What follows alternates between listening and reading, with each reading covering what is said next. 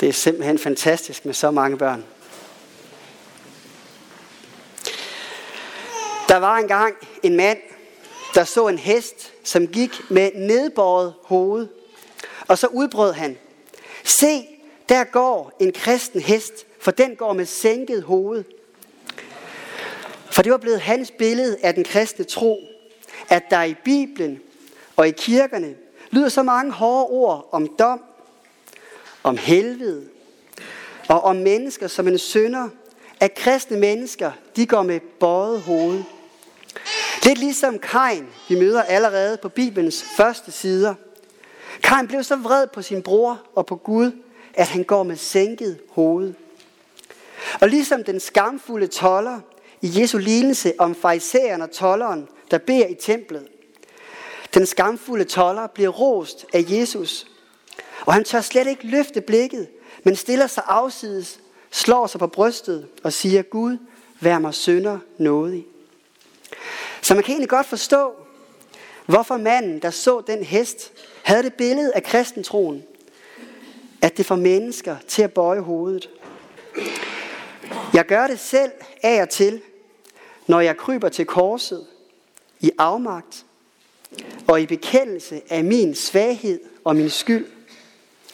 I nogle perioder, der er skriftemål og bøn og nadver først og fremmest steder, hvor jeg ydmygt bøjer hovedet og beder Gud om tilgivelse og beder Gud om hjælp.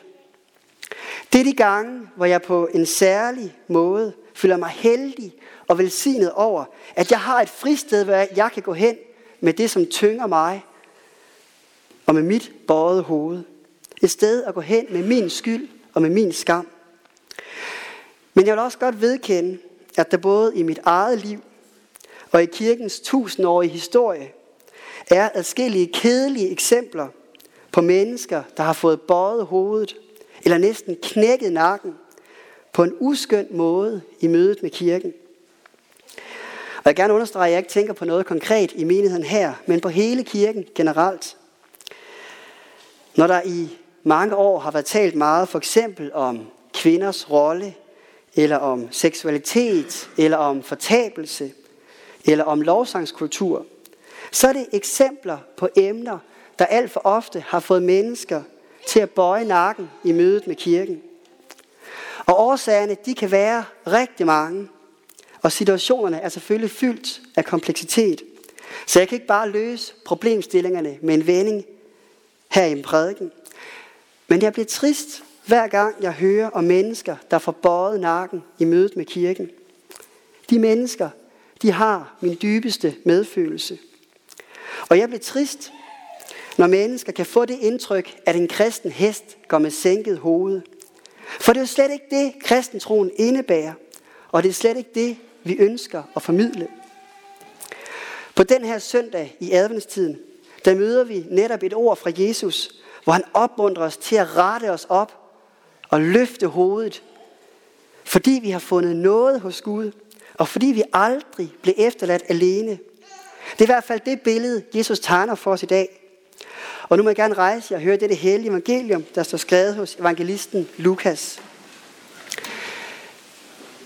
Jesus sagde, og der skal ske tegn i sol og måne og stjerner, og på jorden skal folket gribes af angst, rådvilde over havets og brændingens brusen. Mennesker skal gå til af skræk og af frygt for det, der kommer over verden. For himlens kræfter skal rystes. Og der skal de se menneskesønnen komme i en sky med magt og megen herlighed. Men når disse ting begynder at ske, så ret jer op og løft jeres hoved, for jeres forløsning nærmer sig. Og han fortalte dem en lignelse. Se på fintræet og alle de andre træer. Så snart I ser dem springe ud, ved I af jer selv, at sommeren allerede er nær. Sådan skal I også vide, når I ser dette ske, at Guds rige er nær.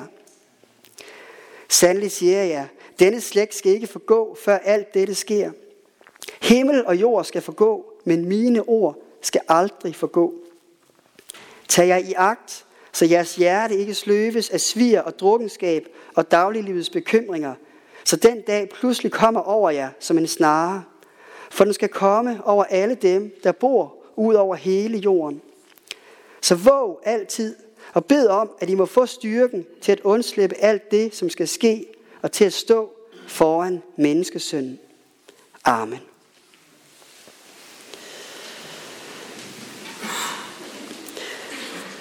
De her ord af Jesus er en del af en længere tale, hvor Jesus taler om sin genkomst og om de sidste tiders tegn, og de tegn, der skal gå forud.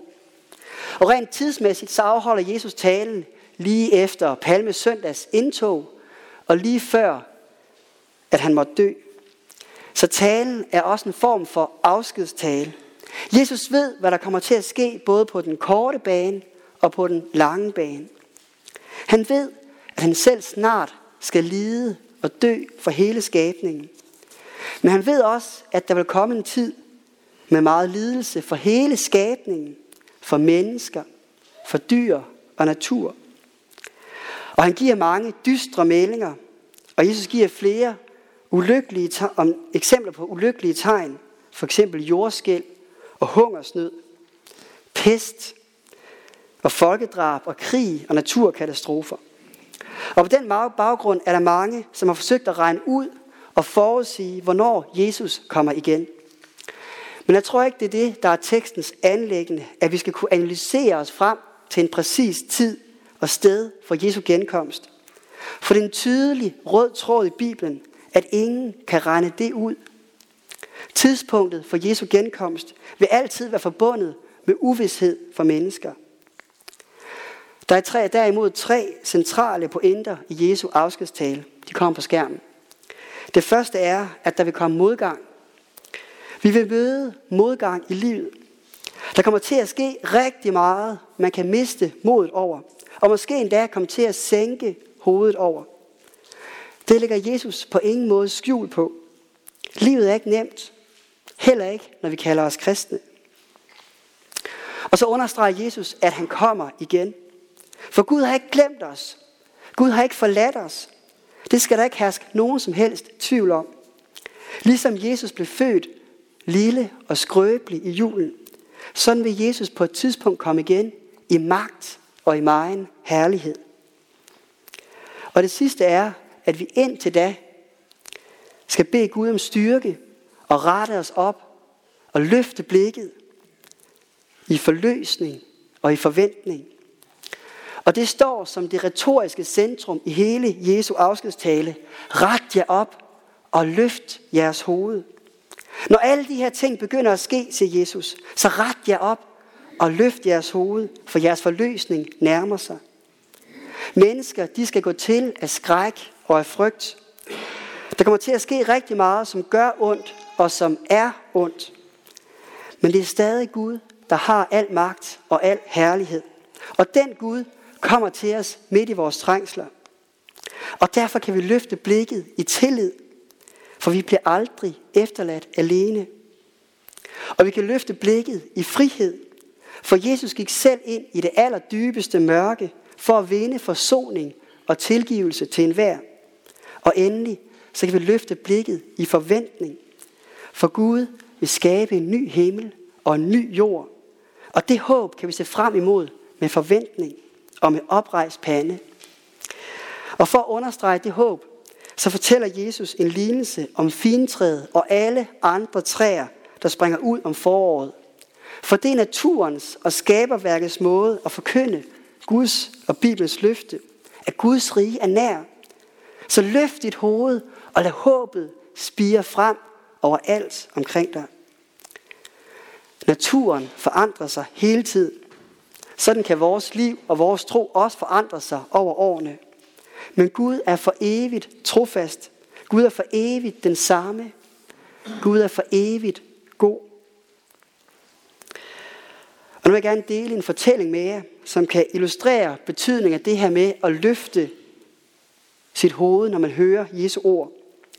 Jeg har ofte tænkt på den her fortælling i løbet af året, når der er kommet billeder fra Ukraine med knuste bygninger og ruiner. Fortællingen er, at der på et tidspunkt var en kvinde, som ved et voldsomt jordskæld blev fanget under en masse murbrokker. Det var fugtigt, Det var koldt, og så var det fuldstændig mørkt.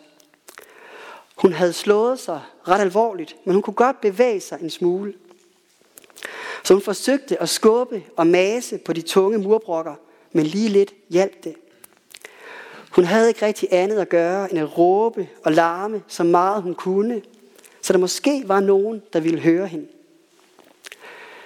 De første timer gik, og langsomt blev hun mere og mere febrilsk. I begyndelsen var hun bare bange og chokeret, men nu blev hun desperat. Kulden tog til, og hun skælvede. Og som timerne blev flere, så mistede hun flere og flere kræfter. Og hun mistede håbet. Til sidst kunne hun ikke andet end at skrige med jævne mellemrum. Og snart tænkte hun, at det uundgåeligt ville ske, at hun ville dø. Men pludselig hørte hun en svag lyd af stemmer, der råbte i det fjerne. Vi har hørt dig. Vi kommer efter dig. Og de ord forandrede alt. For hun troede på de ord, og de gav hende håb.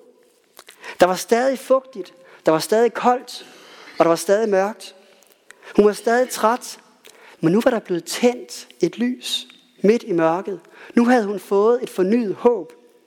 Nu fik hun mod til igen at løfte blikket i forventning.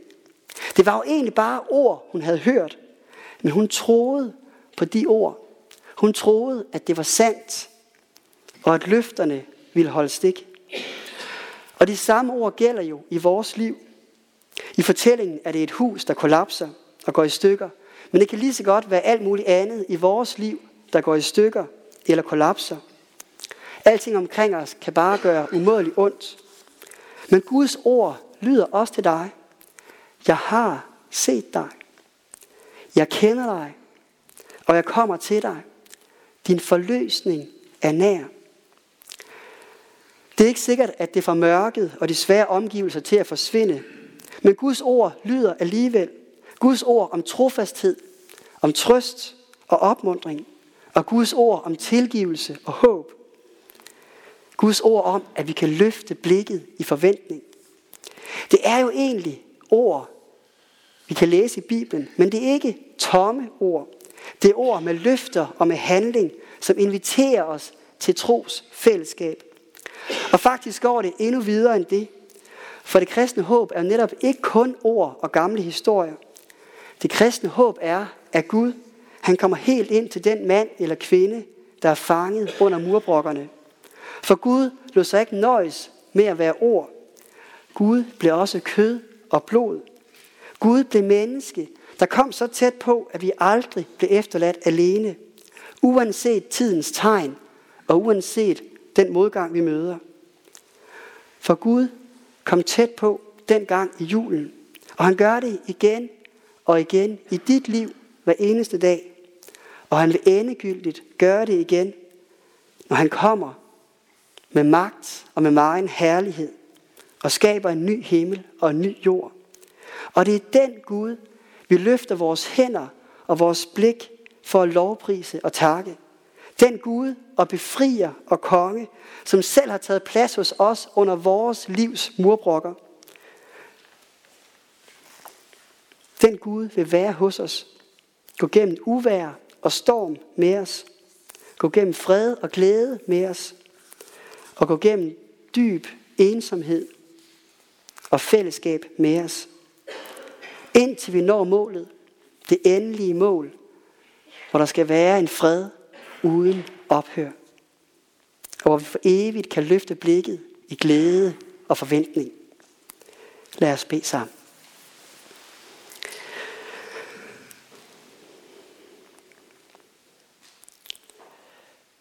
Herre Kristus, vi bekender vores synd, og vi bekender, at vi vil klare os uden dig. Så herre, nu løfter vi blikket for at se på dig, for at lovprise dig, og for at finde håb. Herre, vi ønsker at høre dit ord, og vil du også tale dit ord ind i vores liv, at du har set os, og vi kan løfte blikket rette os op og se på dig i forventning. Ja, Herre, lad det advents jubelråb fylde i vores liv, i vores tanker, og må det blive til fællesskab og tro på dig.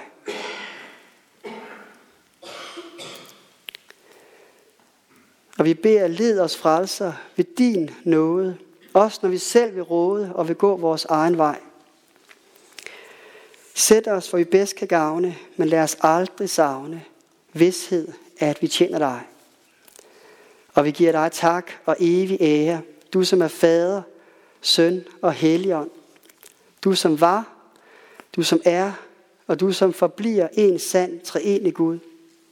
Højt lovet fra første begyndelse, nu og i al evighed. Amen.